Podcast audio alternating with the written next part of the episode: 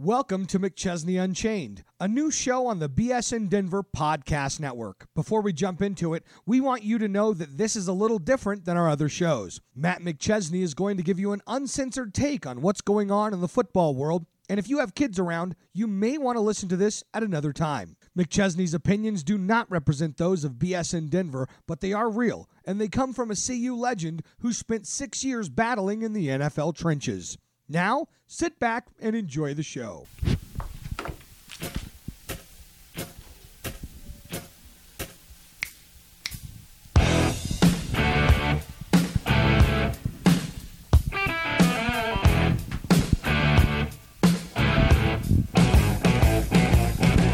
And we roll episode 13 of McChesney Unchained, coming to you from 60 Studios here at 60 Strength and Fitness.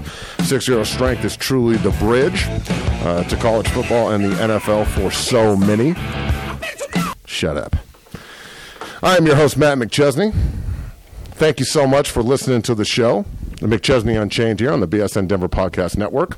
Uh, like I said, we are coming to you live from 60 Strength and Fitness, 60 Studios. Uh, this is episode 13. Remember, you can go on to iTunes or whatever platform uh, you use for podcasting and download it and subscribe and give us your review, whether you like it or you don't. Uh, this is a pretty, a pretty non politically correct adult show, so if you don't like it, feck off. Um, We've got a huge show for you today. Uh, my ex teammate and uh, brother Sean Tufts is going to join us here in studio. Uh, Six year NFL O line and D line. Uh, concrete Charlie Will Pericak, another great buff who is currently uh, an NFL free agent uh, out there in, in the weight room right now at 6 0 getting down. He's going to join us on the last half of the show. And we have a lot to talk about from high school football in the in the area to college football and, and the Buffs and, and what we saw from them at Washington last week to the Broncos and them mopping up Arizona and getting ready for Kansas City, the NFL as a whole. We're going to talk to you about Neuro XPF. I'm going to get Sean's take on the CBD revolution and, and all that and, and, and what it can do to be the tip of the spear for sports medicine moving forward. Uh, but before we get started here, um, I'm going to bring on Sean Tufts. Uh, Sean and I played together at CU uh, from 2000 to 03. He he didn't redshirt, and I ended up medicaling, so I left in 04.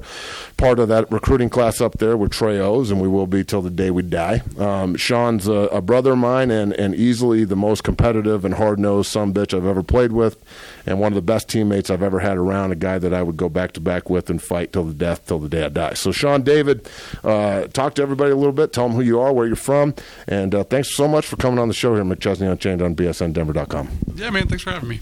You, you said hard nose. I think you meant hard headed. Oh, God. The, now, look, super hard headed. And uh, we used to, we only, we did it every time, but we used to like run out and circle each other. So like everybody would disperse and then 54 and 60 would just be circling each other on the field. And then like one of us would flinch and we'd just attack each other and go head to head. Retrospectively, it may not be that smart, but at the time it was really fun. I'm going to always say that the Iowa State uh, the Iowa State, uh, what was that? Cheap shot? cheap shot. I cheap shotted the shit out of you. Tell that story. I don't remember the story. I just remember in 01? being on the sideline and la- and and just walking, and then I was on my back, and I was like, "What the fuck?" Just and I was yelling at you. Yes, how, let's go! Like, how did I get here? And then had to do the math and like look around and figure out who just swept me off my feet. You got me got you got me back real good though. In 03, we were playing Nebraska at home Unfortunately, we ended up losing to him. But Gabe Nyenhuis, who's a great friend of both of ours, is playing the seven technique. I'm playing the three technique.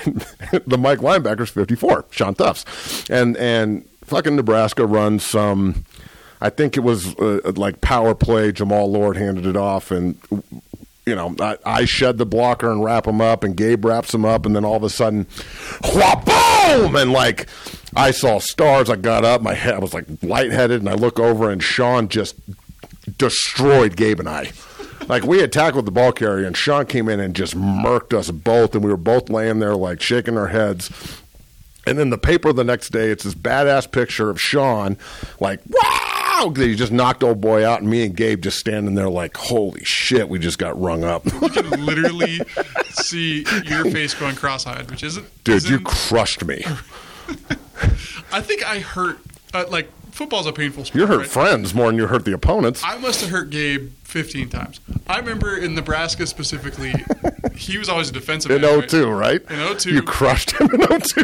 No, no, no. The worst one was he was holding up a block for me. yeah, you got you crushed his ass. Finotti, I think, a 400 pound offensive. He was so big, dude. and this big old tight end with air quotes from Nebraska, and he was holding on to one ti- Tackle tight end. who can catch. He had posted up the tackle, and I, I skirted off his back hip, and as I ran by him, my knee hit the back of his knee, and he just crumbled, and then had 400 pounds of people. Is there anything better than in the film room, especially when you win, when you knock your buddy out and you just look at him and go, "Sorry, bro. Oh, bloopers! Sorry, film dude." room- Film room bloopers are like the undercover. Like if someone can harness those tapes, I've, did you It'd be see- amazing if I could call Jamie Guy and be like, "Jamie, give me film room bloopers." Number one would be the air conditioning vent. Son of a bitch. That's okay. Bad luck, no luck, one of the two. Do you remember the when they would cut in uh, in college? We Naropa University, the hippiest of all hippie universities, was next door, Yes. and they Naropa. had a strong. When I got kicked out, they were like, "You should go to Naropa," and I was like, "No." so they had a big LGBT deal at that school. Like it attracted a lot of. You didn't remember, or you didn't forget one, did you? It's LBG, LBGT. gotta oh, get that right. If we forget one, people get mad. Yeah, don't get too pissed off. The, Anyway. this is not politically correct, so deal with it. They'd always be like sunbathing, and our video guys would catch a bunch of it. By the way, if, if you're transgender, why do I have to accept it if you won't? Just think about that. I'm Next. Passing on that Yeah, pass. I'm out. Uh, bounce pass. All right, so so look, man, we're gonna get straight into this. We're gonna tell some stories and, and have a couple fucking laughs here. Sean and I go way back. Um, right off the bat, I want you to tell everybody what you're doing with Buffs for Life and how important that is. And brother, this is something that has really affected both of us bad. Uh, it affects me to the day. I deal with depression terribly. Um, I've had a five level fusion in my back. I had to go see a pain management specialist because of it. I deal with opioid problems. I don't like taking it as much as I have to, but it is what it is. I have to be able to function, so I, I deal with that. I deal with depression. I've had suicidal thoughts. It's been something that I've really struggled with in my life bad. I've, I've struggled with anger. I struggle with everything that it, it freaks me out and scares the shit out of me so much. And look, if you want to judge me off me being honest, that's your right. You can do it all you want. People judge me off of everything anyway. If you want to drag me through the mud for being honest and trying to help people, myself included, then that's your right. You, you go go after it. You, if you can rationalize that in your own head, then go right ahead. Um, but you know, I, I try to talk about this, and one of the reasons I'm so involved with Neuro XPF is because of Kyle Turley and his story and everything he struggled with, and the parallels, and all the friends he lost. When you think about this, the, when he lost his best friend, Junior Seau, to suicide, he started this company to help people with pain and pain management and you know just the, the medicine in Neuro XPF, the CBD based medicine. There's no THC in it, none. We could sell it at King Soopers, and we're going to.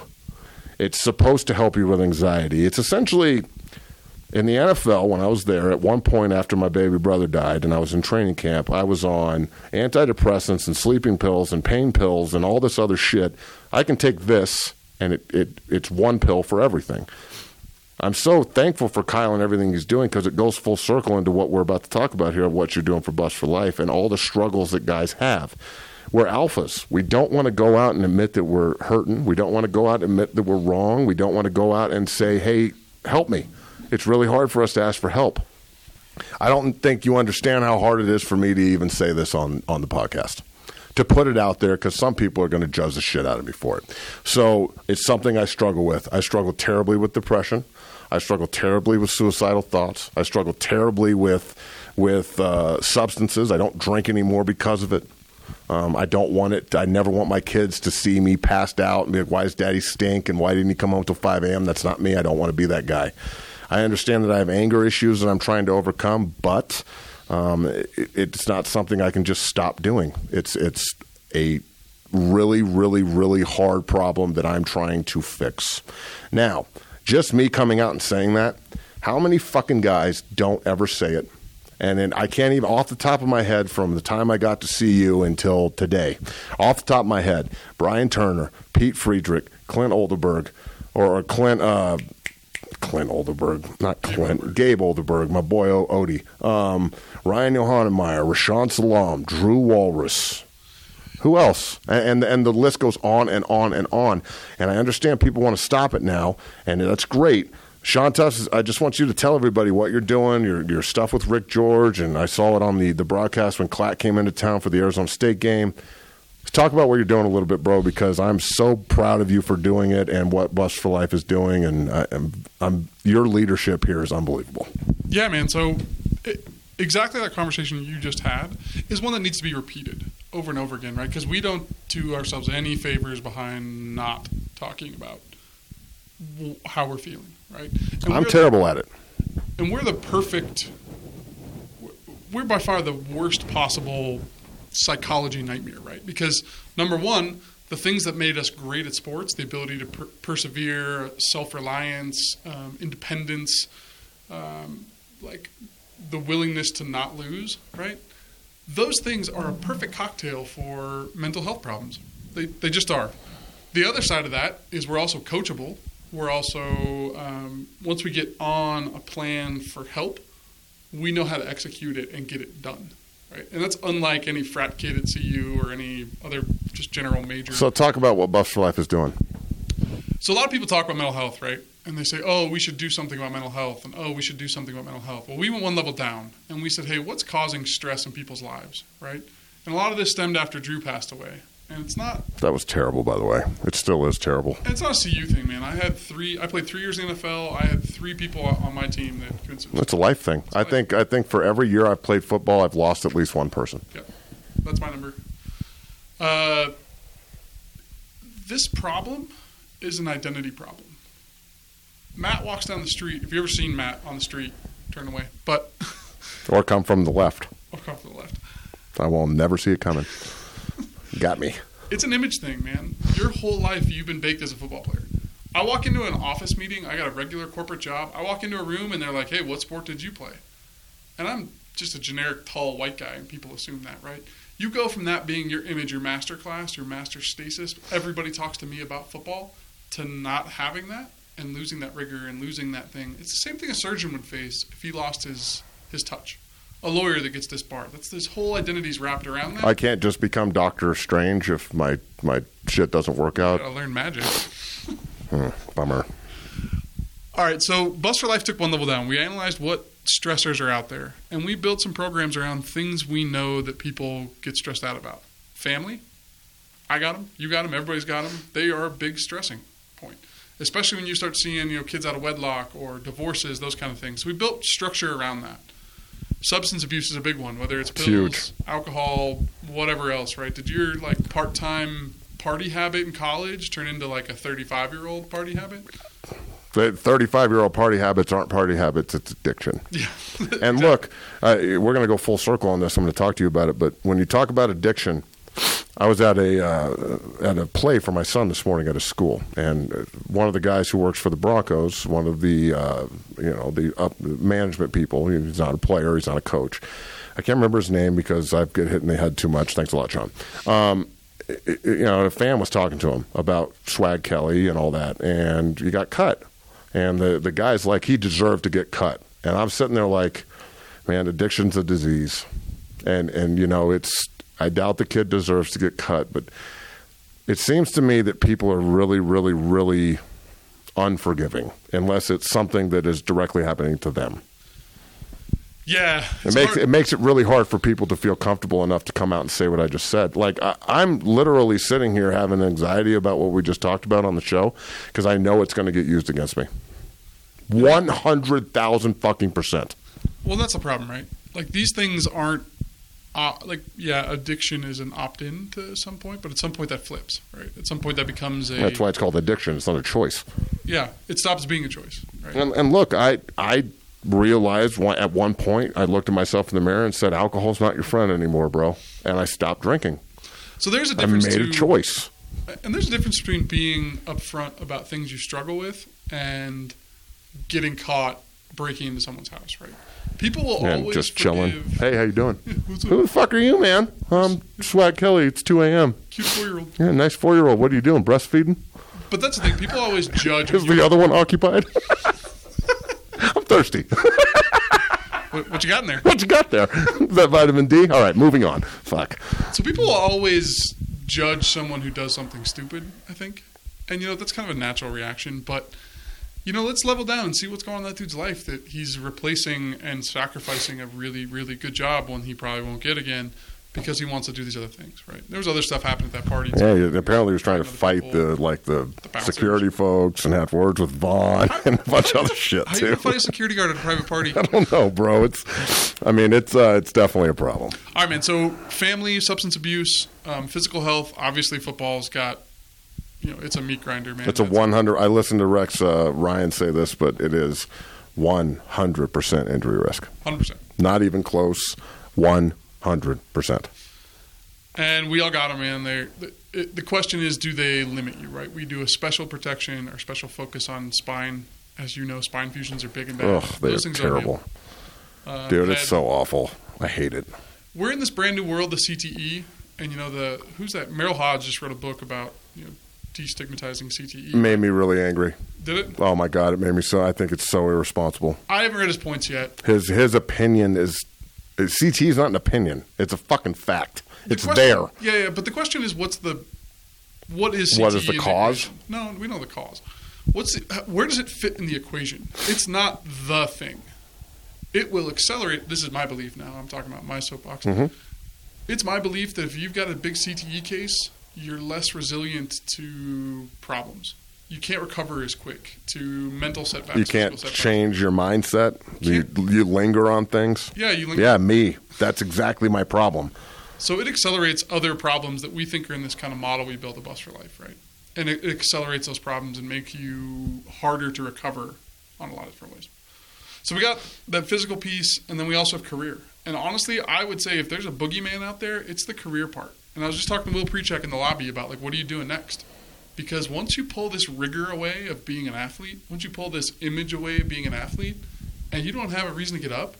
I read an article about Nate Jackson, former Bronco.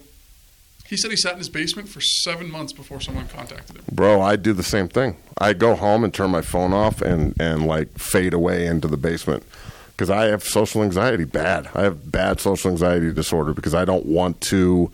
I, I'm not trying to go out into the real world and get attacked every five minutes, man. And maybe also the the inability to separate anger from from what's happening and having every and not being able to step back and go, what's going on here? Most people can do that that haven't had their head turned into fucking hamburger meat. You've always had a temper, though. That ain't new. But it, it's also not. It this doesn't help it, bro. It doesn't help it at all. So yeah, man, that's the thing. We built some programming and and having a career focus and making sure people got a reason to get up and go to a gym, go to a whatever, go to a counselor, go to a something like to get out of bed and have a purpose. That purpose. Well, you Yep. can't take these guys that are playing Sundays and Saturdays. You can't take them and make them idle, right? And the guys that get in the biggest trouble are the guys that play the longest. I think Junior Seau, for example, he did 16, 17 years, or Something like that. I think it was 19. Almost twenty, I believe. I mean, kid is the, or that that grown ass man played for a very very long time. All right, so how can people reach out to Buffs for Life? And they're not just helping ex players. Nick Fisher, the safety up there, is your. You know, your your consigliere essentially when it comes to that. that? Well, whatever. he, he's your he's your right hand man up there, right? For with current players. Yeah, he's the guy you can go to for help. You Tell everybody what we're doing there before we move into the buffs.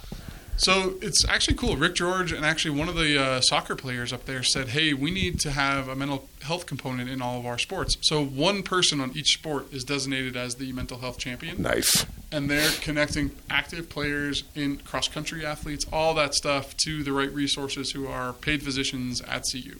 Right? They're taking it super serious, and it dovetails exactly to what we're doing on the back end. So for us, and you know, in working with Rick George, we see a super strong path of support from when they enter CU to you know when they're super done and out. Now, the trick is getting people to admit their problems. Right? That conversation you had, getting people to like, It's really hard. oh man, I'm the worst. Uh, someone told me the other day. They said, Sean, you could be standing in five inches of shit, and you would tell me it would smell good because I just don't. I ignore it. It's just not something that, that registers on my pain scale. I'm terrible I've got a about it, bro. Bro, you know my dentist. Oh, He's your yeah. dentist too. Yeah. We'll tell that story later. Matt Matt Mock. Matt Mock. Matt yeah. Mock. So I have a cavity that's slowly falling out, and I have not called my dentist yet. I can't drink. Yeah, look at that. Uh-huh. Yeah, see, Same thing. teeth. Yeah. God, we're so similar. It's disgusting. Falling out, and you know what my action is? I'm not calling the dentist. You know what I'm doing? I put my tongue on the tube when I drink coffee or cold water. Love it, dude. How dumb is that? Stupid. How dumb is that? Super And stupid. That that is a really good metaphor for how we approach mental health. No, I'll just stick my tongue on it. It'll, it'll go away eventually. Well, dude, what you're doing, how, how, first of all, how can people get a hold of you, or how can people get a hold of Buffs for Life to seek help? And they're not just saying, look, I believe this. You could be a fucking CSU Ram or a Nebraska Cornhusker, and if you're struggling, we will help you. Of course. Uh, 100%. yeah, so we ended up helping probably four or five athletes a month, maybe. It's hopefully little stuff, right? But there are some bigger cases, especially with some older. You know, we, we have an older population too that's got cancer issues and car accidents and big things. But Terrible. you know, John Hessler's a good example, right? He got love rear-ended, Hess, man. almost paralyzed. Great people. Um, and so we're helping people kind of all the time. Buffsforlife.org has our, our contact info. Buffsforlife.org. You can reach out to me. Uh, the Hilinski family up at Washington State, they reached out to me on Twitter. The young man that took his own life, the quarterback. Yeah. Terrible. So yeah, Tufts54 is me on Twitter. That's my public persona. You can do Buffs for Life on Twitter. Okay. You know, it's not hard to find us. All right, reach out, folks. And Sean David, thank you so much for everything you're doing. Buffs for Life, tip of the cap. You are the point of the spear here. And uh, from an ex buff who struggles at times, uh, I'm so, so, so thankful for all the work being put in. And people, if you're struggling, reach out to somebody. This is somebody coming from somebody who struggles. And I'm terrible at reaching out to people for help. And I'm telling you to do it. And if you want to judge, judge. Get it over with. Dude, Matt, before we move on, man, that was a really powerful thing you said. Like admitting your struggles should not be something people should feel badly about. Like we pocket too much of this stuff, man. And I know that stuff weighs on you, and I know it's it's it's something that's kind of in and out on your day as you go through life, man. And you know, I want you to know people support you. People trust what you're telling them. Thanks, brother. You do a great job at this gym coaching young men. We man. as men and peers have to have to hug on that, man. We gotta we gotta acknowledge that, that shit ain't weakness, dude. That's just just honesty. And there's nothing wrong with that. You're getting me all teary eyed over here. Fuck off. Um, all right, you- you're you're my brother, bro. I love you, and you've always been there for me. And that's honestly, I, I love the fact that you're on the show and we can talk about this shit. All right, so uh, we went out to the game in Nebraska and Lincoln together. We drove there, drove home together. That was awesome. The Buffs just lost at Washington and at USC the, the last two weeks on back to back tough road games. They're sitting at five and two. Chance to get bowl eligible this weekend. I'm going to be at the game on Saturday down on the sideline. You know, really, I, I really hope that I see the team. I think they can be. Give me your opinion on the Buffs so far this year, uh, and, and let's let's talk about what we saw at Washington, what we like, what we don't like, and then let's see if we can figure out a way that we can make the Buffs five and zero to finish the season and finish ten and two. And I think this wholeheartedly. If they finish ten and two, I think they win the South because that means they're beating Utah. Utah Yeah, just beat 2 SC. Yeah, they win the South at ten and two. They can't lose another game and win the South. I personally think if they can take care of business against Oregon State, Washington State, when they get that game against Utah down the road, that is going to be there's the game where we say, how do we build a, a rivalry with Utah? We have to have it so both teams are good and whoever wins goes, and that's what's going to happen this year, in my opinion. Thoughts? You know, I'm waiting for but two thoughts, right? One's on the team, one's on our mantra. Do you wear the color red?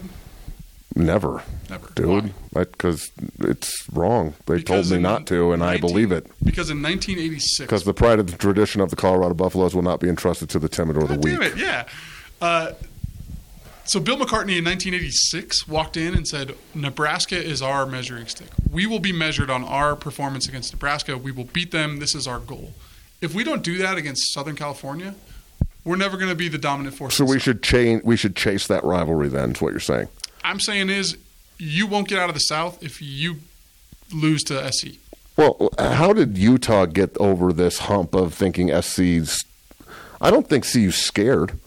I know Coach Shiv's not scared of SC, but when you run against SC primarily, and you know halfway through the third quarter, going into the fourth, something like that, forty-seven percent of your plays have started behind the line of scrimmage. there, right? It's just when they the the one time they lined up in Wildcat and ran right at them, they went for sixty and a touch.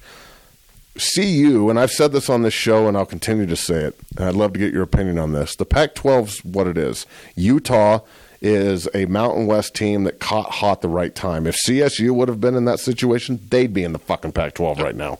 So it was a missed opportunity for the guys in Fort Collins. Utah just happened to hit, you know, it hit with Urban Meyer. 04. See, that's the thing, man. Urban Meyer coached at CSU too. I guarantee you, he, that would it's neither here nor there. But they missed the boat there. CSU could have easily been where Utah's at right now.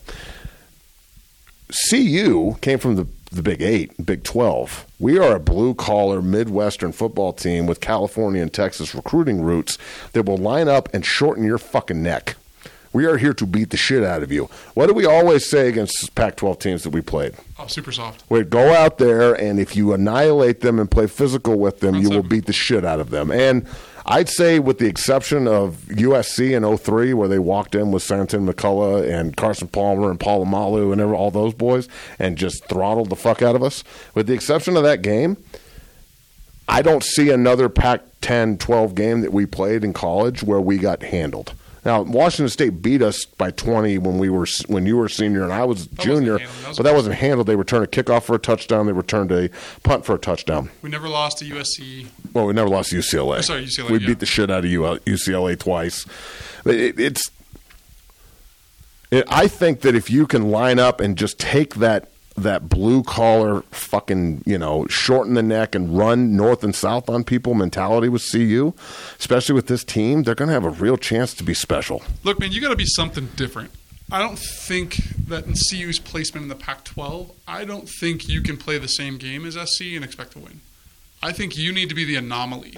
Big 12 football, Kansas State is an anomaly. They got a bunch of Midwestern cord-fed dudes that And run. Dalton Risner, the, the big tackles from Wiggins High School out here in Eastern Yeah, Colorado. right. Part of the Dungeon family, probably going to be.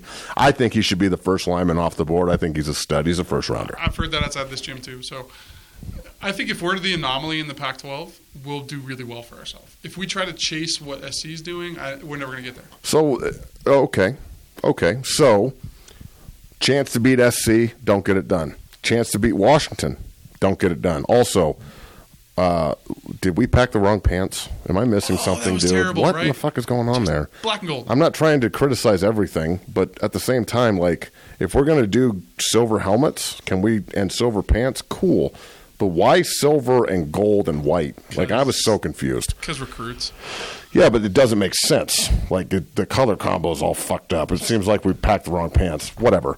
What What are you taking from the Washington game, man? I mean, it, it, I'm more I'm more apt to think the Washington game is a better opportunity to grow off of than the SC game. The SC game, I was kind of sick to my stomach. I felt like we didn't take advantage of We opportunities. Yes, Washington beat us.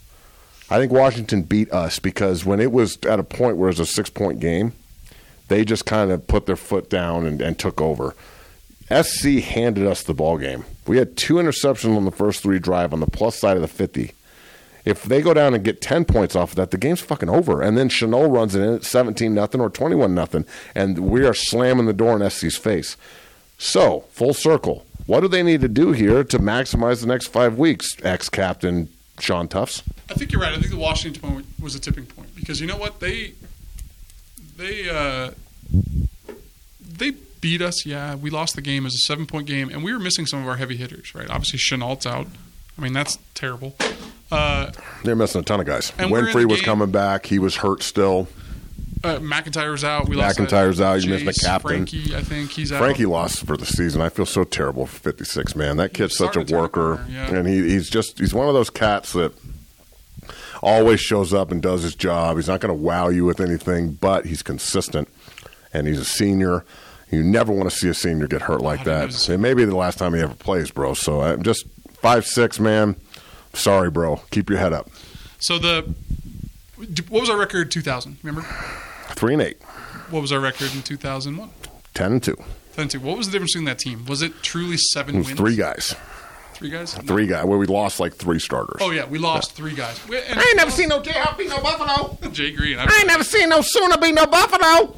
Again, I've never heard you shut the fuck up, Javon. Uh, I remember that, man. It, it, I, it was players taking over. It was the meeting that Victor and Dre and Bannon and Pesavento called and said, the coaches are the coaches, the players are the players. We are too good to play like this after Fresno. Remember? No, I remember Okie State. That's the one I remember. In Stillwater? In Stillwater, Victor Rogers breaking the chalkboard. Oh, my God. You scared the shit out of me. Yeah, he still does. Uh, I was like, Vic, I'm not the chalkboard. Leave me alone. Man, so the, there's a couple things you got to have to make a, a team good. You got to have the talent, right? See who's got that right now. Montez, great. Landman, great. You know, the front seven, I think, needs to. Landman's making 53 look good. So you hate that number. he's 53 is a terrible number. Ugly number. But he's making it look good, man. That kick and play, too. So you need the talent. They got that. Past that, you need to learn how to win a game. And learning how to win a game is the hardest thing you can do in any sport, let alone football. Showed me a lot in Lincoln. And I understand that they're not a very good team right now, but they were 0 and 0 when we played them. And that atmosphere, that in, the, it was unbelievable. We were on the side on the whole game. And the Buffs found a way to win that game. Lincoln didn't just, or Nebraska didn't just hand it to us. Continue. I think, I think we're right on that cusp. You you didn't see it at SC, but you saw it at Washington, where they just are one play away from learning how to put the nail in someone's So in the fourth quarter, when they decided to punt it at the midfield with five minutes left or so, and then they went for it the next time they got the ball with two minutes left, I was I was screaming at the TV, "Why aren't you going?" Because then Washington got it and scored. So I, I can live with I can live with playing to win if we lose, but I can't live with playing not to lose and still lose. If that makes sense. You know, I think you could question. I'm not trying to criticize everything either. I just it's my job to be transparent and honest. I'm not going after Shiv or anybody. No one deserves to be fired. I mean, I, I listen to some shit from people, man, and they're like, they're like, ah, we should fire everyone, and I'm like, are you fucking people nuts? First off, the whole sports community can't get over the fact that if we lose a game, we should fire people. Like, no, there's No, why would we? Why would we fire everyone? You don't fire ways to win. You don't fire anybody. Uh, Coach Mack, think about you know. No offense to Embo and EB, they inherited it a fucking disaster. Super soft. super super disaster. I can't believe that CU did them the way they did, but it is what it is. Um, Coach Mack rebuilt this place from literal ashes. When Hawkins' stupid ass walked in and said, "Oh, this place is burned to the ground and we're not working with anything," I'm like, "What the fuck are you talking about? There are tons of NFL players in that room, bro. And there were. Tons and tons." They're They had super warriors. Vickers and Wheatley and all those cats. He inherited all those guys, and then uh, he's the one that burnt it to the fucking ground. Bro, you dropped gasoline out of the plane and dropped a match, and you were like, "Peace, napalm, bitch." So the thing I think you see in this current staff that is encouraging, I think Chiaverini's adjustments are always on point. But He does do a great job adjusting. I'll give him that. Uh, the only thing I'll critique, and you saw it in Nebraska, you saw it at Washington, it's a little bit late, and I think that's just him learning who his team is. Do you learning think he's he the is. future head coach at CU down the road? I think he's a future head coach. I, I I think he's got that material. I think he's a great play caller. I think, as we said on those adjustments, he's he's doing the right things. Uh, do I think it's a race to see who gets him? Probably. Same way with Eric Bieniemy in Kansas City right now. So that said, if if Shiv Shiv's going to get opportunities to be an HC this year, guaranteed. What is he? Would you pay the same amount of money to keep him as an OC? I would, because I don't want that cat leaving, and then in a year or two from now, Mac decides to take a Vanderbilt job or something where his daddy coached or Tech or something like that, where he played, and then all of a sudden Shiv's at fucking Cal. That would really piss me off. I'd be mad. you know what I'm saying? You know, man, I think uh, we were watching, we were criticizing Chris Petersen a little bit. We were criticizing CU for not getting Chris Petersen Yeah. hiring Hawk, right? He, Chris Petersen is, he wouldn't have been as successful at CU as he is at Washington because he's You got don't think those- so? I don't. Why? He's got the right connections up there to get the right recruits into Seattle that he had at Boise. When you take a head coach job, it's not just about your talent. It's about your network. It's about your support. It's about like, It's less about coaching and more about everything else. Yeah. the running of the being a business. CEO. Yeah, being the being the runner of a business, a CEO. So I think you know I don't care what CU does. Shiv needs to do the right thing for him. Right? We can talk about this brotherhood and all that stuff, but Shiv needs to take care of his family and have a good job. So I hope that he's patient enough to go take a position that would be strong for him. Right? Like a Texas Tech would be a great position for him to go back to. Right? Uh, It- Cliff's not going anywhere though. no, he's not, and he shouldn't. But that would be a win for him. If he takes a, a job at Rutgers, that's all brand new, man. He can't do anything. with Rutgers. Yeah, you don't want to go to Rutgers. I want to go to Rutgers. Can you do something at K State? Probably, Probably. probably. Same recruiting path. You know, he's played in the conference. He knows a little bit about what that's. I just I don't want to lose him somewhere when he should be here. We'll we'll see what happens there. All right, so moving. I want Shiv to go get paid and go do what he's got to Well, do. yeah, that too. Moving into Oregon State here, I think that CU is going to mop the fuck out of the Beavers this weekend. I think it's an opportunity to go hang 60 on somebody if they could. Oregon State's playing better, but they're bad. if we can put a nail in them early, The game's over. well, You can't you can't let them linger like they did last year in Corvallis because that was that turned into a really good game because we didn't put the nail in the coffin like you're just saying. We didn't swing the hammer hard enough early. If this team puts or puts 50 on Oregon State, this team is a different team the rest of the, the rest of the year. I agree. We can't This is- struggle with them though. They got to go out and beat that ass. This is their high water mark, I think. I think coming off of two bad losses and coming back and doubling down and saying "fuck you," we're the goddamn team. How do we We're get? How do we take this momentum and run with it? Yeah, we're putting 60 on this team, and then we're clearing the rest of the Big 12 South. I love it, man. All right, so we'll, we'll see. Yeah, it's okay. It's habit. I, I think CU will beat the shit out of Oregon State this weekend, and I'll be up at the game. Are you going to go? Yeah, I'll be there. I'll be man. sitting with the band with my kid. Hey, Loves the band. band. man. Loves the band. All right, so moving into the Denver Broncos, and then we'll get you out of here. My man Will Pericak's going to finish up the show with me here yeah, on McChesney Unchained on the BSN Denver Podcast Network here at 60 Studios at 60 Strength and Fitness. Check out the bridge. Check out 60strength.com. Remember, you can follow myself at BSN Unchained on Twitter and at, at 60 Strength on Twitter and Instagram, and we'll try and keep doing good good stuff and the the the top six is, six is coming out for the film breakdown of the Broncos and the and the Cardinals. Uh, that'll be up on on bsndenver.com here shortly. I'd imagine by today. Uh, Allie, you're the shit. Keep doing what you're doing. Um, thank you very much for all the hard work you put in there. That is not an easy job at all. Um, okay, so. The Denver Broncos, okay, good. They beat the shit out of the Cardinals. Everything we expected them to do. That's awesome. That was a fun game to watch. It was fun, okay? I've watched it four or five times on, on the NFL network. They have the back view of the real NFL tape, so they really look good. Um, the Swag Kelly thing. it, it's bad. You know, now the politically correct police are going after Halloween, so I'm sure that's going to be real fun. Um, he got cut. Does he deserve to lose his job over this? I don't know. I don't know if he deserves to lose his job. I do know that if you're not, I would have rather him like tested positive for alcohol.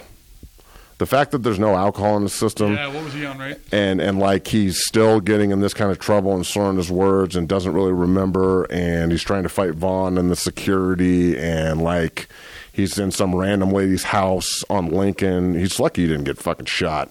Right? Honestly, bro, because He breaks into your house? Those you break into my house, all you're going to hear is click, click. That's the last thing you're going to hear.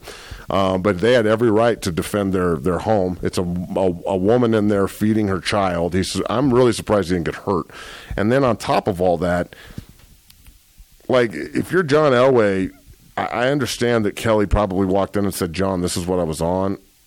I don't like the fact that they just cut him because I think that you should try and help the kid reform his life. I think that this is an op- this is going to be a bad turn for Chad. He's going to go into the fucking pit of despair here essentially, and, dilly dilly.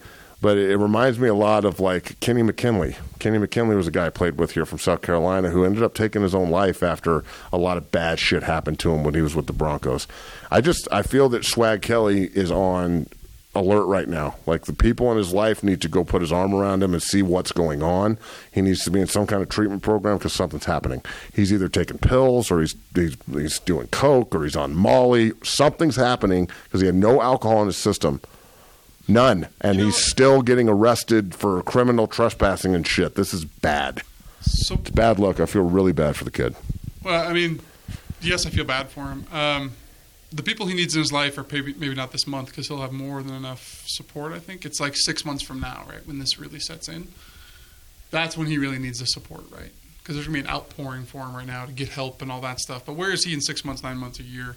Also, I just wish, I wish society had enough patience that the Broncos would be would have been supported to put him in a treatment plant, like like the Browns did with Josh Gordon. Not that that had a happy ending, but you know what? They let him go get himself. Pretty happy to me. He's getting paid. He's in New England. Yeah. They let him leave, go get his stuff right, come back to the team with a warm embrace, show he's healthy, show he can still play, and then you know what? Your place is not in Cleveland. Your place is somewhere else. I wish the NFL had a support structure where we could take these guys, get them back on their feet, get them out there. Because I, I don't know Chad from anything. I never met in my life. He, Does it deserve to just get thrown to the curb though, like this? If he's got a bad decision. Yeah. But look, Matty Russell. I love Matt Russell. He made a bad decision, way worse than this, from what I can gather.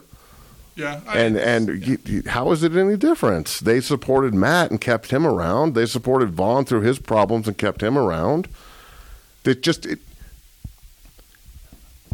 you've got to support your quote unquote family. And if you're going to preach football as family to me, this kind of shit can't happen. And I'm not criticizing Elway or Vance or the Broncos. They made a decision. I, Kelly's wrong. He made a bad choice. It cost him his job.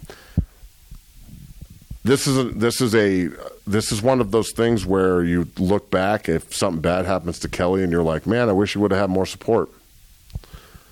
He doesn't have any support now. It's over. It's gone. He's not part of the team anymore. They don't give a shit. Move on with your life. And that is the cold, hard reality of the National Football League. National Football League means not for long. do, and do you remember your last minute in the locker room after you got cut? I I retired. I right after Billy ran me over in a golf cart and McDaniel's laughed about it and shit. exit And I was like, wow, I can't fucking do this to myself anymore. I remember leaving. That circumstance hurt me so bad, bro. uh, it's, it should. Felt like a, there was a death in my family. And look, man, I had every single person in my life telling me to sue the fuck out of Bannon when it happened. Sue his ass. He just signed a $28 million contract. And I didn't sue him. And I didn't call the cops and I didn't run his name through the mud because he's my brother. I, that's not right. Not- I'm not sue happy like everybody else in the fucking world.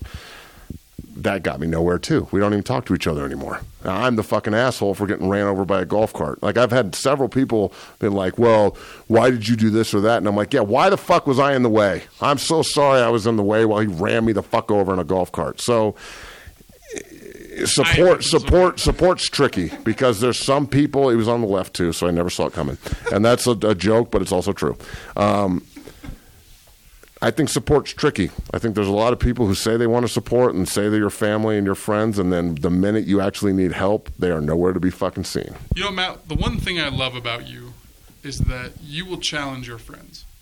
And you will challenge them to stick with you and see who who sticks around and doubles down. And it's true Sometimes it's shrouded in f bomb, but it's you just know, a word You know, you, you you let people tell you how they want to treat you, right? And that's an interesting thing, man. Some people don't do that. Some people kind of pretend to be your friend, right? oh, it happens all the time sucks all right well look moving forward into this Kelly's done with the Broncos. Do I think that the NFL needs to reform the way that they deal with things like this? Absolutely. Do I think the drug testing program is a fucking joke? Yeah. They drug test you once a year. If you're in the program, they're not talking to you about substance abuse and addiction. They're talking to you about don't, don't, don't, don't, don't. It's not how can we help you. It's don't hurt the image. Don't hurt the shield. You're making the NFL look bad. I also think it's a way to control the players period. It's a way to control the players and make it seem like the players are are drug addicts or something. Then they're not. They honestly they should just stop testing for weed because they only test for it once a year and they, and everyone smokes. Um, but going full circle here, do you think that a product like Neuro XPF can help? And don't just agree with me. Kyle Turley is the man that made this product. It's CBD based. There's no THC in it. I take it every day. I'm wearing a Neuro XPF shirt right now, for God's sakes. What is your thoughts on the CBD revolution? And honestly, if it can help me get off of Celebrex and Tramadol and not getting shot in my shoulder and in my my ass cheek to deal with the pain in my five level fuse back, and I can help it so it breaks up some of the inflammation and lactic acid buildup and all the all the problems I'm having with my spinal stenosis in my neck and all the herniations, and I can use that product to help my shoulder when they replace it, so I don't have to go back on painkillers or any of that. I feel like that's pretty productive, but the NFL is pretty anti everything if they're not getting a kickback thoughts. Yeah, the NFL is hypocrites anyway. They, I mean, you can't Unbelievably you can't on one hand. When I when I retired from football, I had a medicine cabinet full of Vicodin. That that shouldn't be No. bad. So I, they're not in it for they're in it for PR. They're not in it for care. That's okay. That's their business. I get it. You know, I don't have any opinion on CBD. I've talked to three people who were pretty beat up, you being one of them, and you know they said, "Hey, this helped me get through the day." I think there's five or six things in the world that can do that, and you got to go find those five or six things. I agree. You know, for if it's CBD, try it. It works great. If it's meditation, if it's yoga, if it's just hydration. In the age of information, ignorance is a choice. Yeah, exactly. So you're going to find some things that help you cope and get through the day. And you know what? I've talked to people great success with CBD. I've never messed with it. You know me, I'm kind of a straight edge dude. Kind of. I mean, I, I played a little whiskey every now and then, but nothing more than that. So I just The really amount of times I tried to get you to smoke or even take a chew. I mean, we had to hold you down on a bed once to try and just get a chew in your mouth. It took like eight of us. and you never got it in. No, never. I think I got my ass kicked pretty hard for it too. It's like I'm done fucking with him, man. He's like a spider monkey. I'm just gonna get flailed and kicked in the head. I'm good. All right. Well, I'm going to give you some of this Neuro XPF. I got a bunch of samples. I, want, I actually want you to check it out and see if it helps with some of the pain and anguish you got in your in your old body there. And man, whatever works for you, man. Whatever works for to get your mind calm, your body feeling good, your you know, your spirit in the right spot, right? Eh, Obviously, anything healthy, but yeah, dude, that's what we need to do, man. I agree. Quit pretending there's not a problem. All right, so uh, everybody go check out neuroxpf.com. Remember, you can log on. The promo code is 6015. It'll give you a 15% discount. We sell it on the shelf here at 60. We're the only place in the state that does that. Uh, so come down, check out the product, check out the gym. Uh, you know, NeuroXPF uh, brings you the first half of today's show, so make sure you check it out. Thank you to Kyle Turley and Stacy Turley for all they do. Uh, it's a product that I live and, and, and uh, that I live with every day, and I, I make it work for me, and it's helped me a ton up to this point. So check it out. Kyle Turley's a good dude, right? He's awesome, man. He's, He's he's, a great guy. Yeah, and he, you know, succeed. after after Junior killed himself and all that, all those problems, Kyle decided to do something about it, and that's why he started this company. So, this is the future of medicine, sports medicine, in my opinion. It's the tip of the spear. I'm doing everything humanly possible to push it to the guys I work with here and the state of Colorado to help them. Uh, CBD is a huge part or a, a huge uh, thing right now, and there's a lot of people using it. There's no THC in this product, so it, this is specifically formulated for athletes, so they do not get in trouble for using the product. So check it out. Hey, it's a rough market too, right? You're There's damn right. Snake oil, CBD. Oh, dude, there's some real shady shit, so you got to be really careful. That's the reason I'm doing it with Kyle, because I, he played in the league, he knows what he's talking about, and honestly, you know, it's it. This helped him so much get off of all the painkillers and Celebrex and antipsychotics and all this other bullshit. If if he can, if it can help him like this, it can help anybody like this. Yeah, so man, I- I yeah, so uh, look, we're gonna we're gonna bring Will Pericak in here to to close down the second half of the show. My brother Sean David Tufts, thank you so much for coming down, Hey, can I tell a being part of this. Yeah, shit, yeah, man, tell a story? get it in. All right, so us going to. Do you remember what you were doing the whole ride out to Lincoln? How long was that ride? Uh, it's supposed to be eight hours, but I think we did it in about five and a half. We, we were flying. yeah, uh, Dude, man, I gotta, I gotta congratulate you on something. And this is something I want to make public too. I watched you work to get kids on the field at Lincoln on that drive. I to Nebraska of all places. All right. Watched you talking with coaches, talking with players, organizing kids getting on the field at CSU, on the fields in Boulder, on the fields everywhere else. I gotta commend you, man. You you work harder to get kids placed than anyone I've ever seen, and you work Thank harder brother. to get those kids aware of where they're going and what they're doing on the field, off the field, but also trying to create that bridge, right, and make sure that I believe it. I think it's real. I've watched you do it, and I want to commend you for that. I think it's a really cool program that no one else can do. When you walk into Six Zero Strength, the first thing on your left is a bulletin board with all the coaches' business cards tacked up to the wall, and I mean it's everybody, which is pretty cool, man. We No just else- walked in here today, and there were coaches in here meeting with me about players. Yeah, college. crazy. We had to delay this podcast because Yeah. you're talking to a coach. That way it works. Scholarships Yeah. for players, man. So uh, I appreciate that, Sean. I mean, it, it's something that I really care about this community, and I'm trying to change the way it's viewed. So, you know, that's neither here nor there. But, brother, thank you very much for coming in, doing the show. Uh, remember, you can follow Sean on Twitter at Tough 54. Tufts 54. Uh, all right, so McChesney Unchained rolls here. Uh, Will Pericak is going to join us in studio here in a second. Sean David, thank you very much, brother. Thank you, man. And we continue here on McChesney Unchained on the BSN Denver Podcast Network. Coming to you from 60 Studios here at 60 Strength and Fitness. I am Matt McChesney. Uh, as always, 60 Strength and Fitness is a bridge to the next level for any and all that are willing to put in the work. Whether you're a high school kid looking for a college opportunity, whether you're a college guy trying to get ready for pro day or combine to get to the NFL level, or whether you're an NFL guy trying to get a little trick of the trade so you can stay in the NFL, that's what this place is. It's truly a bridge. Check out 60strength.com and you'll see all of the success and, and the guys that have been in this room and, and putting in the work uh, day in and day out for so long.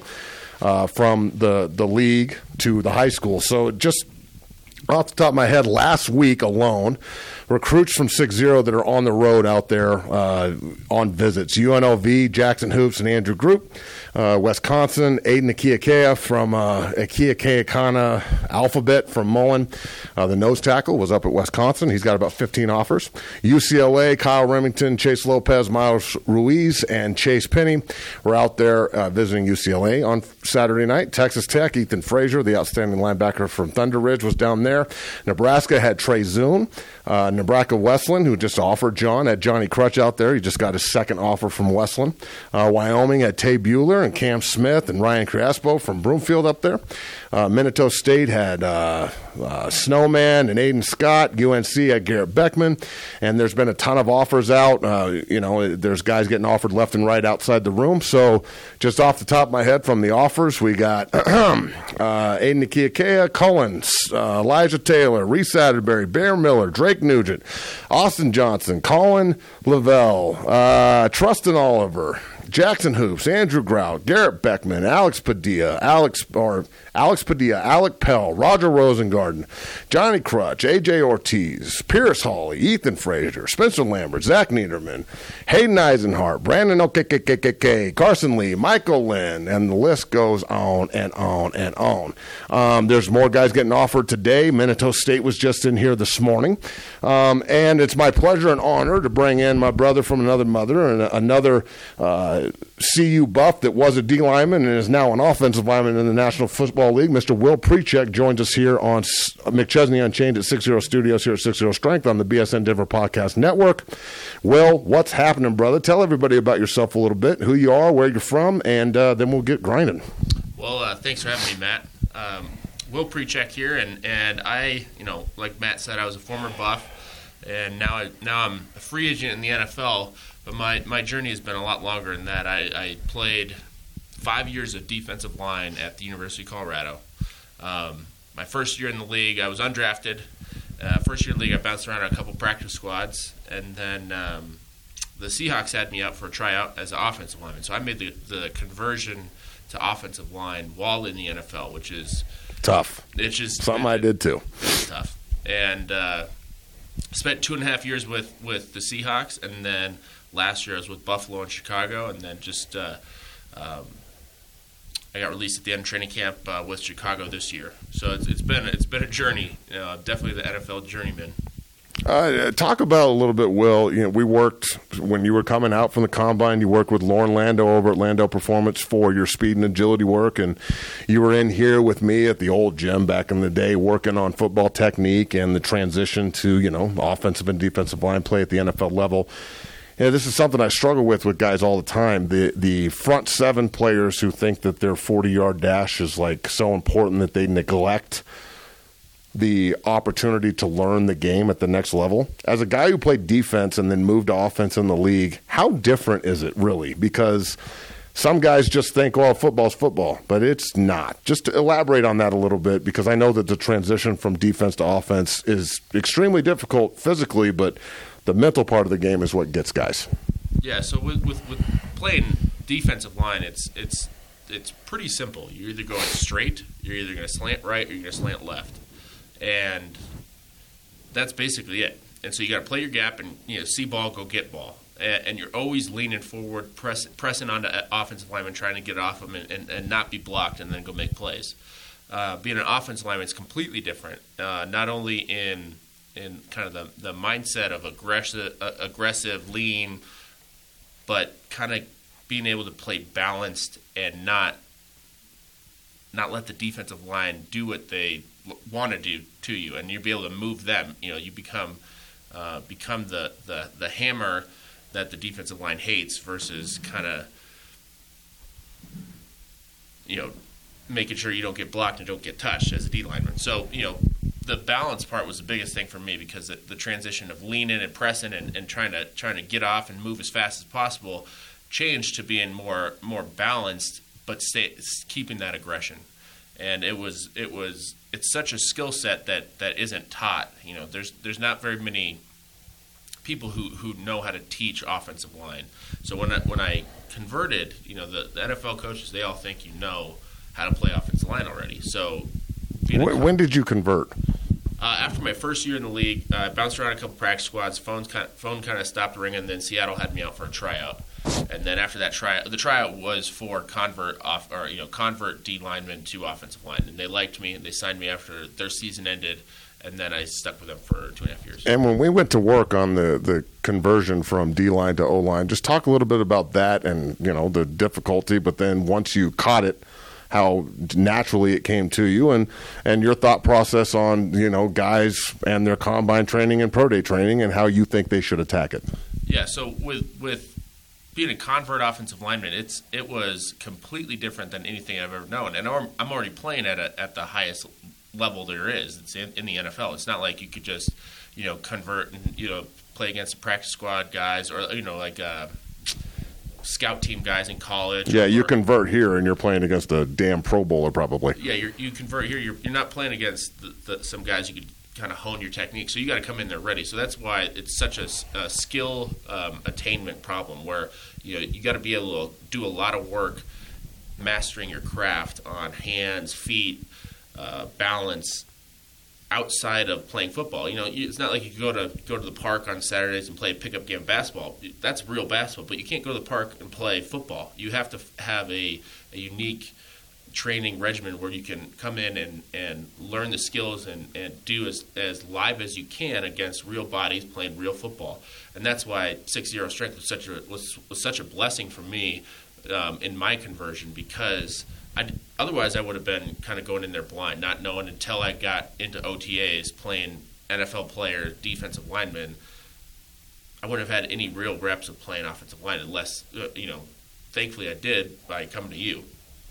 All right. So when you talk about the progression of NFL football players in this game and what we see every Sunday, and what I see is, you know, it, it's a do it now or get cut league.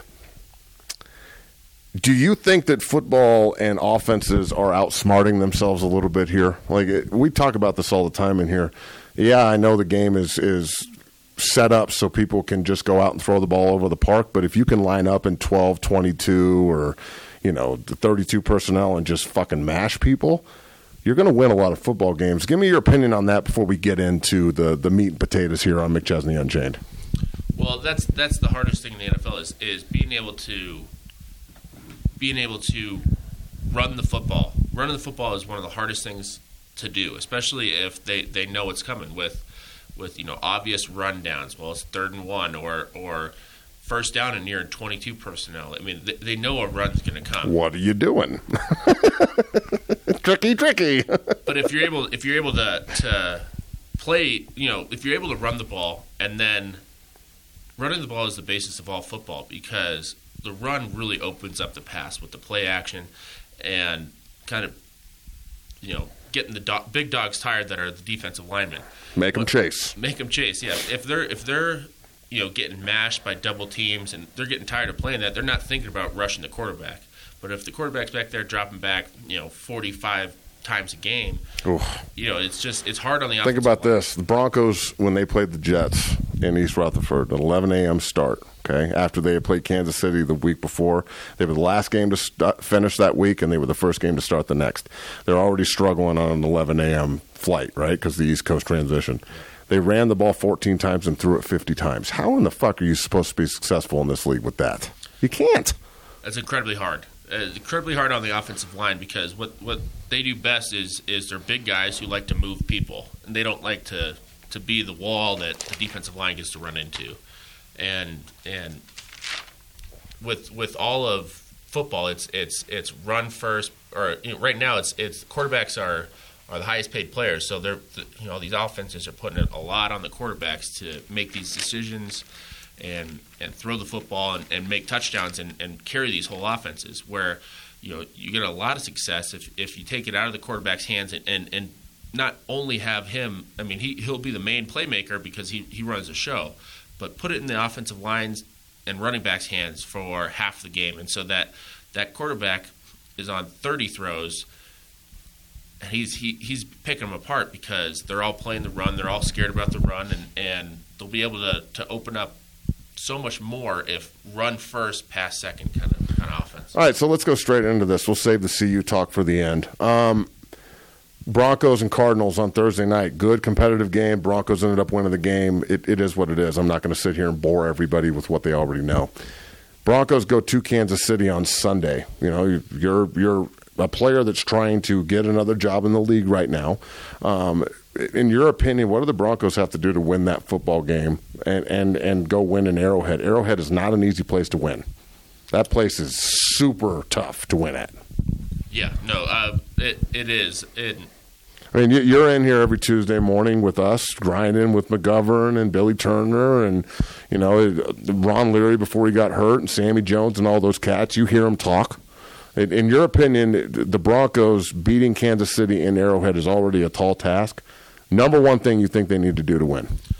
Well, I think they, they need to come together, offense, defense, and special teams, and and play together, play for each other, play for each, the, the brothers that are, are next to you, and and you know it doesn't matter what the scheme is or, or what you know if you don't believe in the, in in whatever's going on, you guys play together, play for each other.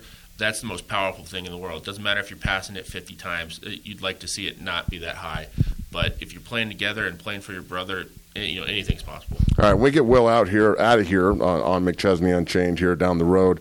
Uh, I'll elaborate more on the Broncos in Kansas City and and that breakdown for what they need to do to win. Remember, you can go on uh, bsndenver.com and check out the 6-0 top six. It will be up today for the Broncos and the Cardinals. Uh, Allie, thank you very much for all the work you do there. Uh, talk to me about the, the buffs here, Bill. We're both ex-CU players. We both played D-line up there. We're both captains. We're both, you know, Northern Colorado guys. You played at Boulder. I played at Niwot. We both got transitioned from offense or from defense to offense in the NFL. Uh, I'm very honored to have helped you with that transition and continue to, to help you grind on, on your way to the NFL and hopefully stay in there for a long time. I'd like for one of these uh, general managers to get their head out of their ass and give you a job. I don't know how you don't have one yet, uh, but the, that's neither here nor there.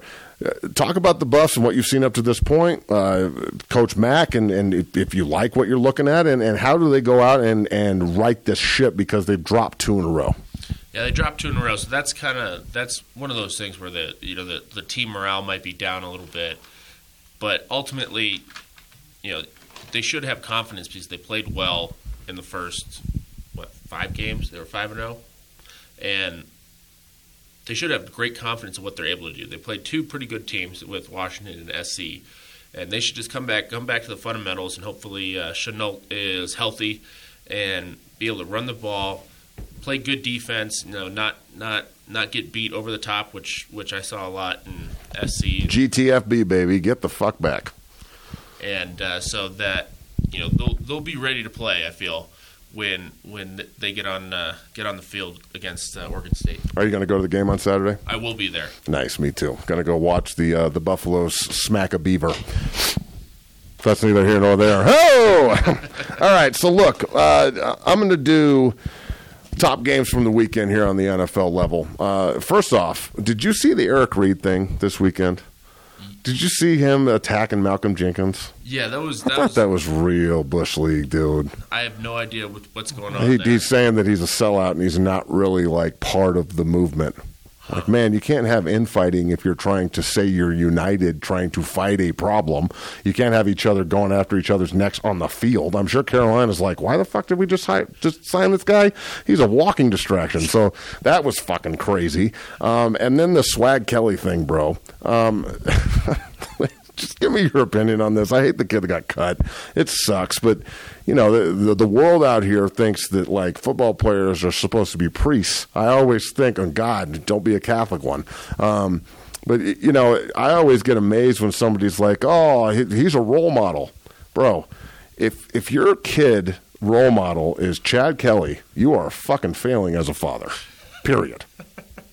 Facts. Uh, there's some truth. Don't don't you think that they just did him super dirty by cutting him like this and not trying to support him at all through this struggle? Yeah, that's that's that's a thing that's uh, that's hard. Um, you know, with with that sort of sort of thing, you know, it's it's such a such a not that great of a situation with with you know getting in trouble and and you know there's so much goes on on the field that you really can't let the off-field distractions get you hurt or or get you cut in his case and and you know I'm sure it was a mistake but you know everybody makes mistakes Feel bad for him, man. feel bad for him and and you know Sucks. it's it's one thing it's one thing if if it wasn't uh, you know a repeat kind of you know issue you know it's one thing if it I mean, the happens- reason he fell to Mr. Irrelevant is because of off the field issues. right and that's the thing you always got to protect the team and the team comes first and if if you're not protecting it off the field that'll be an easy way out Well, just remember this, folks. Be real careful pointing the finger. He's a kid. He made a mistake. I really hope you've never gotten drunk or made a mistake in your past because uh, most people have made mistakes. So I'm not going to hold it over Chad Kelly's head too much. He already lost his job. He doesn't need to have it, you know, he doesn't need his name run through the mud all the time just because of that. So moving on, we'll see if Kevin Hogan can be the backup for the Broncos and, and be productive there. We'll see. Uh, I'm going to preview the the Kansas City game here in a second, so get your mind right. All right, right off the bat, uh, Texans and the Dolphins. They play this evening on Thursday Night Football. The Texans are the Broncos' next opponent. Texans or Dolphins? Go right off the bat. uh, I like I like the Dolphins on this one I Uh, mean, the Texans have got some dudes up front, man. Their defensive line and their pass rushers are nuts. They do. They definitely do. And and that's one thing. If you get after the quarterback, it, it changes all. You know, it changes the whole game. So You like Deshaun Watson? I do. Yeah, I think I think he's the truth, dude. I think he's going to be a really, really good football player for, for a lot of years to come. Especially if they can figure out a way to maximize him, give him a little bit of protection with that defense. That's a window they don't want to miss. Eagles and Jags. This was going to be one of those like Super Bowl preview type games, and now both teams are under 500 and struggling what in the fuck is going on with Jacksonville? I can understand Philadelphia having a Super Bowl hangover and trying to get Wentz back into the flow and transitioning from Foles to Wentz and whatnot. They just lost their defensive end, Derek Barnett, for the year. Philly did with a dislocated shoulder, so he's out. But they got depth for days. They'll just start Michael Bennett or, or Chris Long. Shitty problem. Um, what is going on in Jacksonville, though? You played there for a while. I mean, you know the city. I don't know if you know the culture there because Coughlin wasn't there when you were there, but they're way too good and talented. Is it simply just Bortles? Is he that shitty? I do not know. You That know, guy's terrible, bro.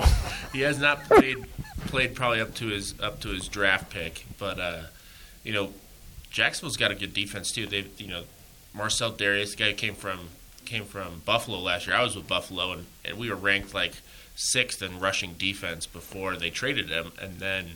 You know, Jacksonville was 26th. Then we traded him. And about five weeks later, we had swapped places. We went to 26, and Jacksonville went to six. So- Man, It- it's- do you like Dareus as a player? I think he's kind of a turd, but he seems like he can hold a gap. He's, he's an incredible athlete, and he's a, he's a run stopper, but he can also get after him in the pass rush. But you know, basically, which Dareus do you get? Uh, the one that wants to play or not? I guess we'll see. You taking Jacksonville or Philly? I'll take Jacksonville because I, I, I like I like their defense, and I mean, I you know, Eagles got a good defense too, but I, I think I think Jacksonville will pull this one out. All right, next. Ravens and Carolina. This is a smash mouth game. Both teams pride themselves on good defense. I've been rewatching the Tennessee Baltimore game over and over again two weeks ago. Just think about this Tennessee had 40 offensive snaps, 10 completions, and 11 sacks against them. Wow. Uh, Baltimore, Carolina, who you got? Ooh man, I, Carolina. Carolina at home? Carolina at home, definitely. And then the next two, just think about how many offensive yards are going to happen in Green Bay at the Rams and New Orleans at the Vikings.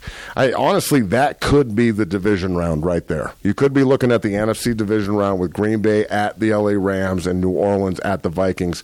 Is Aaron Rodgers the best quarterback you've ever seen, or is he a product of the rules and what the NFL is now?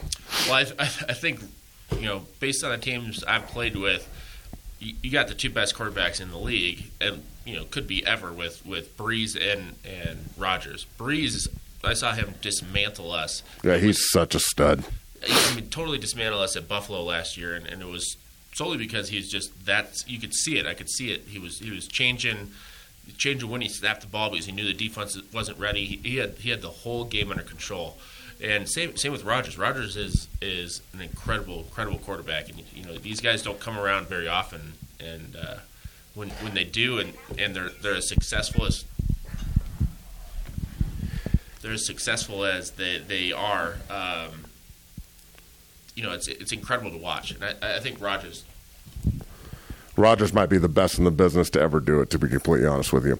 All right, so we're going to continue here on McChesney Unchained on the BSN Denver Podcast Network. I'll give you my preview of Kansas City and Denver coming up here soon, uh, and we'll talk about Wearbands and everything they do moving forward as well. Will Pericak, uh, thank you so much for coming into the show and sitting in, bro. Uh, I appreciate all your hard work and your grind in here uh, and, and everything that you bring to the table. And I know that some NFL team, if they get their head out of their ass, they'll be getting a pretty damn good player. Well, I appreciate it, Matt, and I appreciate all your help. And you know, if I had this resource when I was in high school, that would, you know, who knows? I, I probably would have been playing offensive line in, in college and, and would have been probably drafted somewhere. Amen. Amen. Will Pericak joins us here on McChesney Unchained. Don't go anywhere, folks. All right, so the Broncos and the Cardinals game on Thursday night, it was what it was. Uh, I'm not going to get too excited about beating the shit out of the worst team in football, although they did look good doing it. Um, this is a huge test for Denver against Kansas City. You know, Kansas City is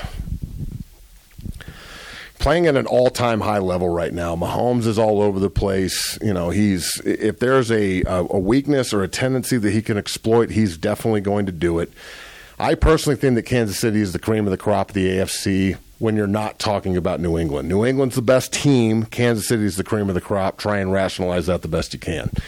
Do I think Denver can win in Arrowhead? Yes, I do.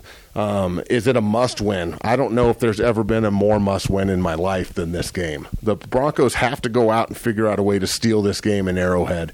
And if they do, it gets them back to 500 and it makes them look real, real, real scary for anybody else looking to go out and beat this team.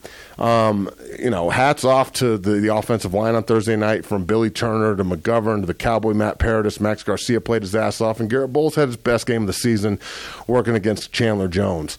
Losing Freeman, the high ankle sprain is tough. It's a rough loss, but Phil Lindsay, number 30, is the leader of that football team right now, and he's an undrafted rookie.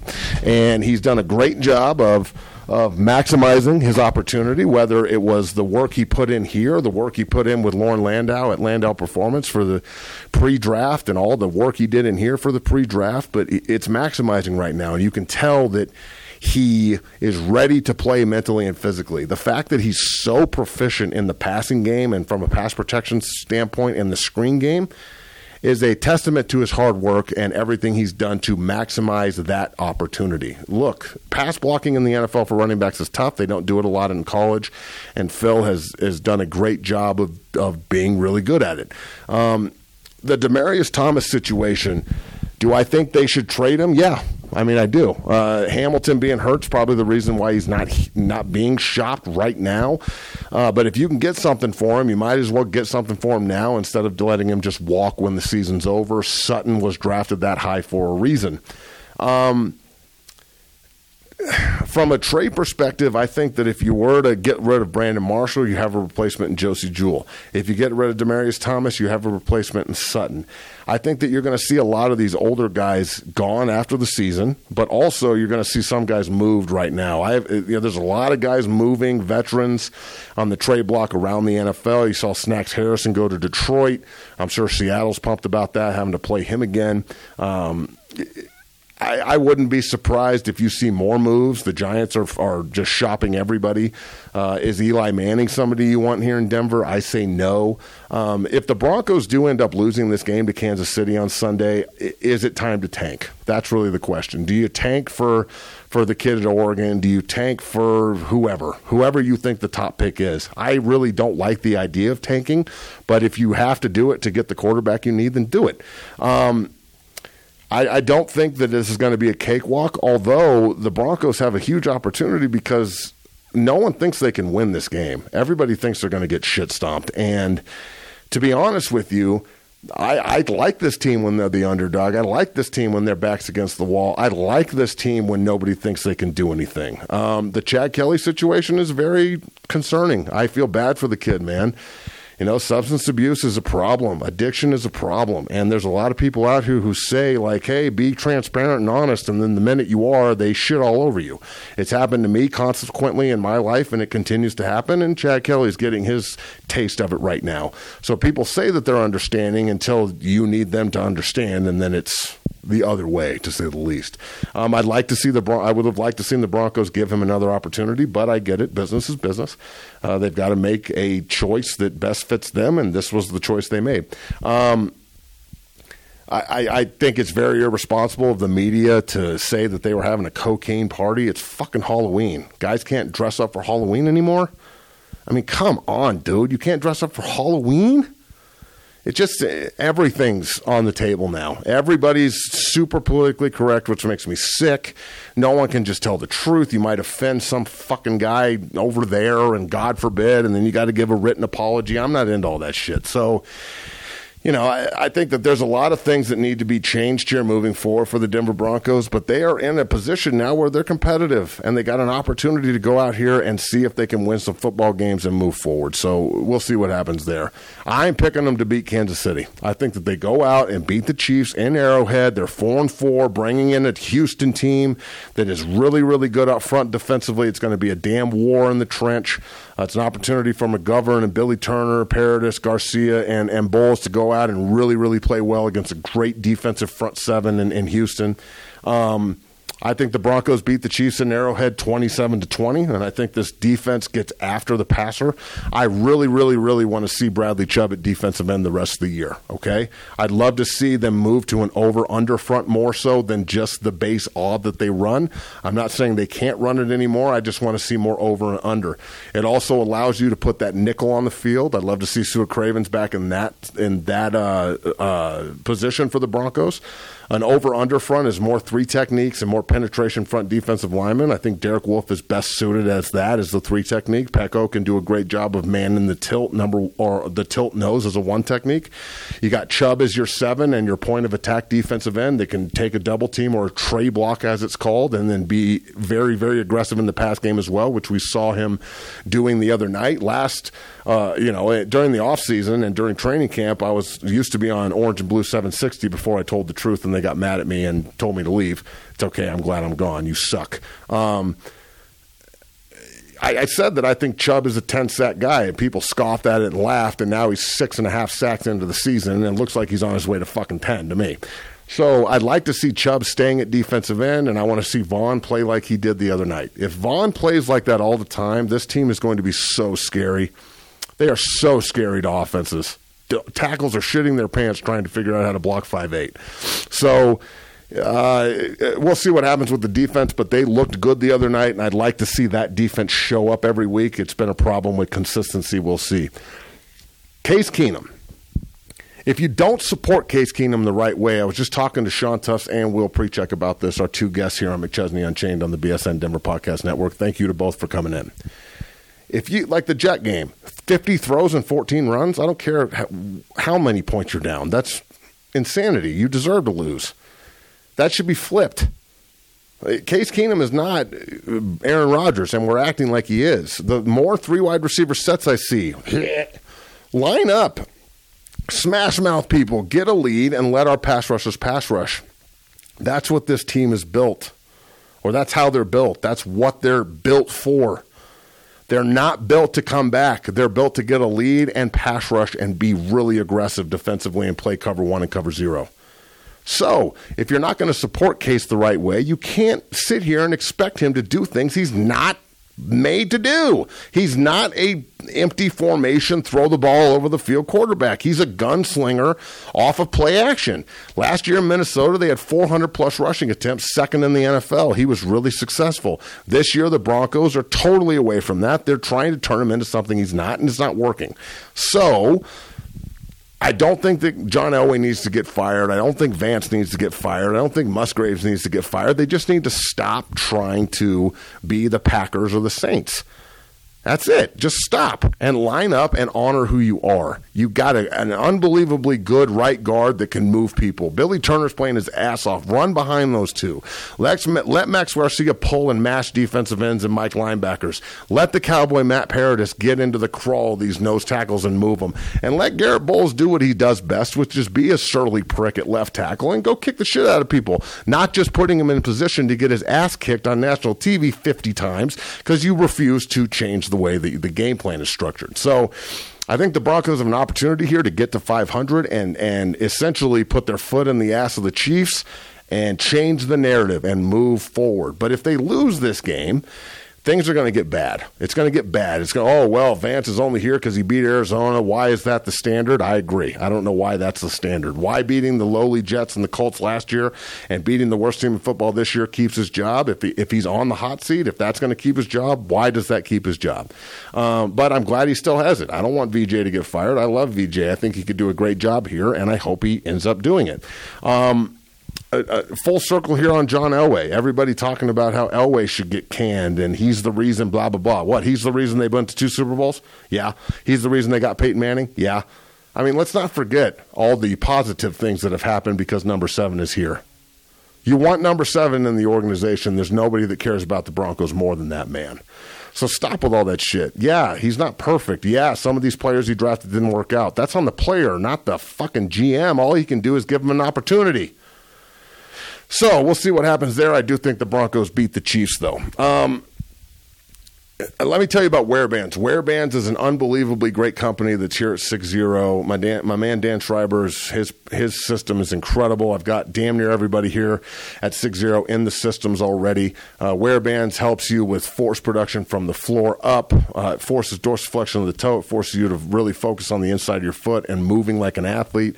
Lateral athletes and Wearbands go hand in hand. So check out wearbands.com type in 6020 uh, and you'll get a 20% discount, or you can come to the shop here at 60 and we'll get you hooked up with that as well.